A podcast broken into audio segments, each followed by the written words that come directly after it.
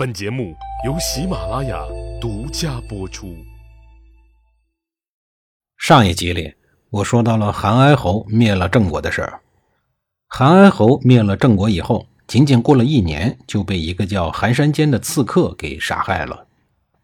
韩国从建国到现在，就有聂政刺杀侠累，韩山坚刺杀韩哀侯。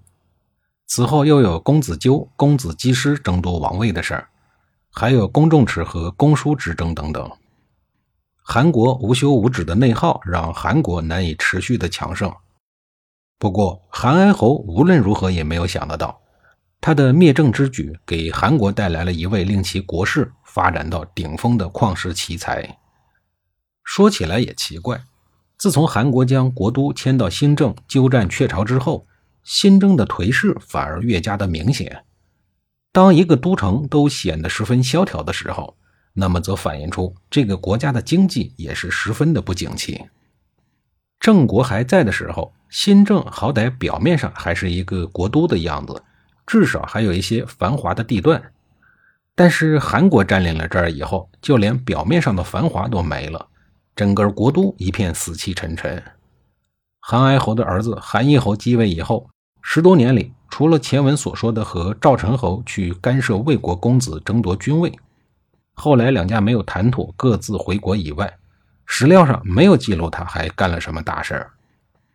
直到韩昭侯继位以后，韩国人终于，韩国终于开始了唯一一次的雄起，而这次的雄起却得益于原来的郑国人申不害。十多年以前，韩哀侯经过长期的谋划，突然袭击灭了郑国。韩哀侯当时颁布了法令，郑国人民只要愿意归顺韩国，服从法令，大家就继续的和平相处。当然了，如果你是官员，对不起，不能保留职位，需要贬为平民。申不害是当时郑国京邑里一个名不见经传的小官吏。郑国灭亡以后，申不害和他的父亲被流放回家。申不害原来在郑国还做着一个小官，虽然是最底层的公务员，但日子过得还算可以。但是郑国灭掉以后，申不害就成为了流民，他一怒之下离开了韩国，去周游列国了。在这一段时间里，申不害游历了很多的国家，见识了很多的东西，还独自创了一门学问，这门学问被他叫做术。所谓术，就是君王驾驭臣子的手段和技巧。在他之前，还没有人研究这样的一门学问。这一学问让申不害声名远播，但是却已让很多人都敬而远之。齐国当时是齐威王时期，齐威王是有名的爱贤纳才之人，但是他也不敢用申不害。申不害辗转多地，最后还是来到了韩国。凭着自身的能力，又混进了韩国公务员的队伍。不过呢，是在最基层。阴差阳错，韩昭侯忽然发现了这个郑国移民很有思想，而且还见多识广，学识也非常的丰富。韩昭侯是一个有野心的国君，他看着韩国在他的手中越来越衰弱，他也想让自己的国家发展起来，变得强大。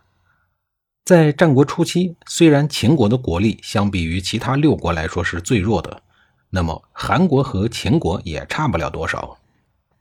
而且对于韩国来说，韩国还没有秦国那么有利的地理位置，夹在了几个大国之间，是进退维谷。所以韩昭侯就对人才特别的留意。公元前三五四年，韩昭侯继位后的第四年，魏国出兵攻打韩国。并包围了翟阳，就在今天的郑州市北。面对重兵压境的严重局面，韩昭侯及众大臣们束手无策。危急关头，申不害审时度势，建议韩昭侯执圭去见魏惠王。圭是古时候臣下朝见天子时所拿的一种玉器。申不害说：“要解国家的危难，最好的办法是示弱。今天魏国强大，鲁国、宋国都去朝见。”您直归去见魏惠王，魏惠王一定会心满意足、自大骄狂，这样就必然会引起其他诸侯的不满而同情韩国。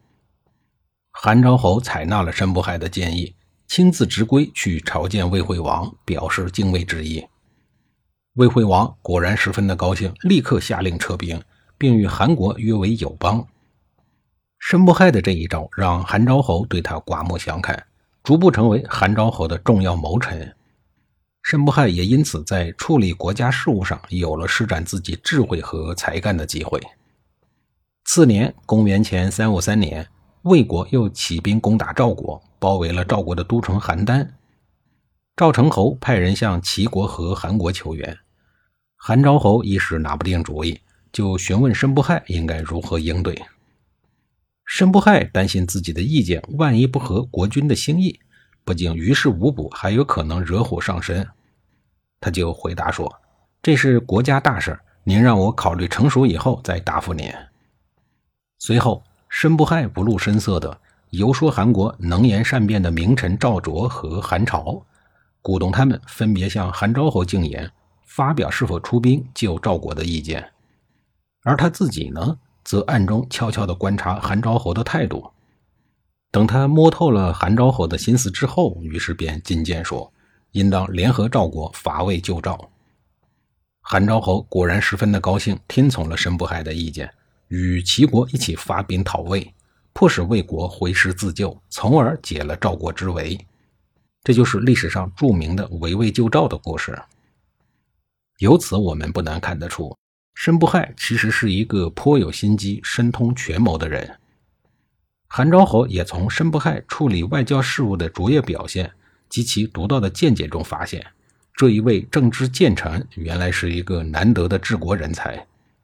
于是他打算重用申不害。当上了丞相之后的申不害，终于可以把自己的学说完全用在自己的政治抱负上面。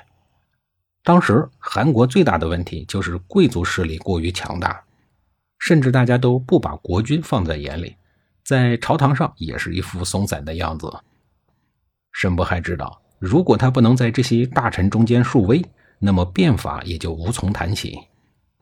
所以在当了丞相的第一天，申不害就剑走偏锋，拿着国君的尚方宝剑，大大的折煞了一群老臣贵族的威风。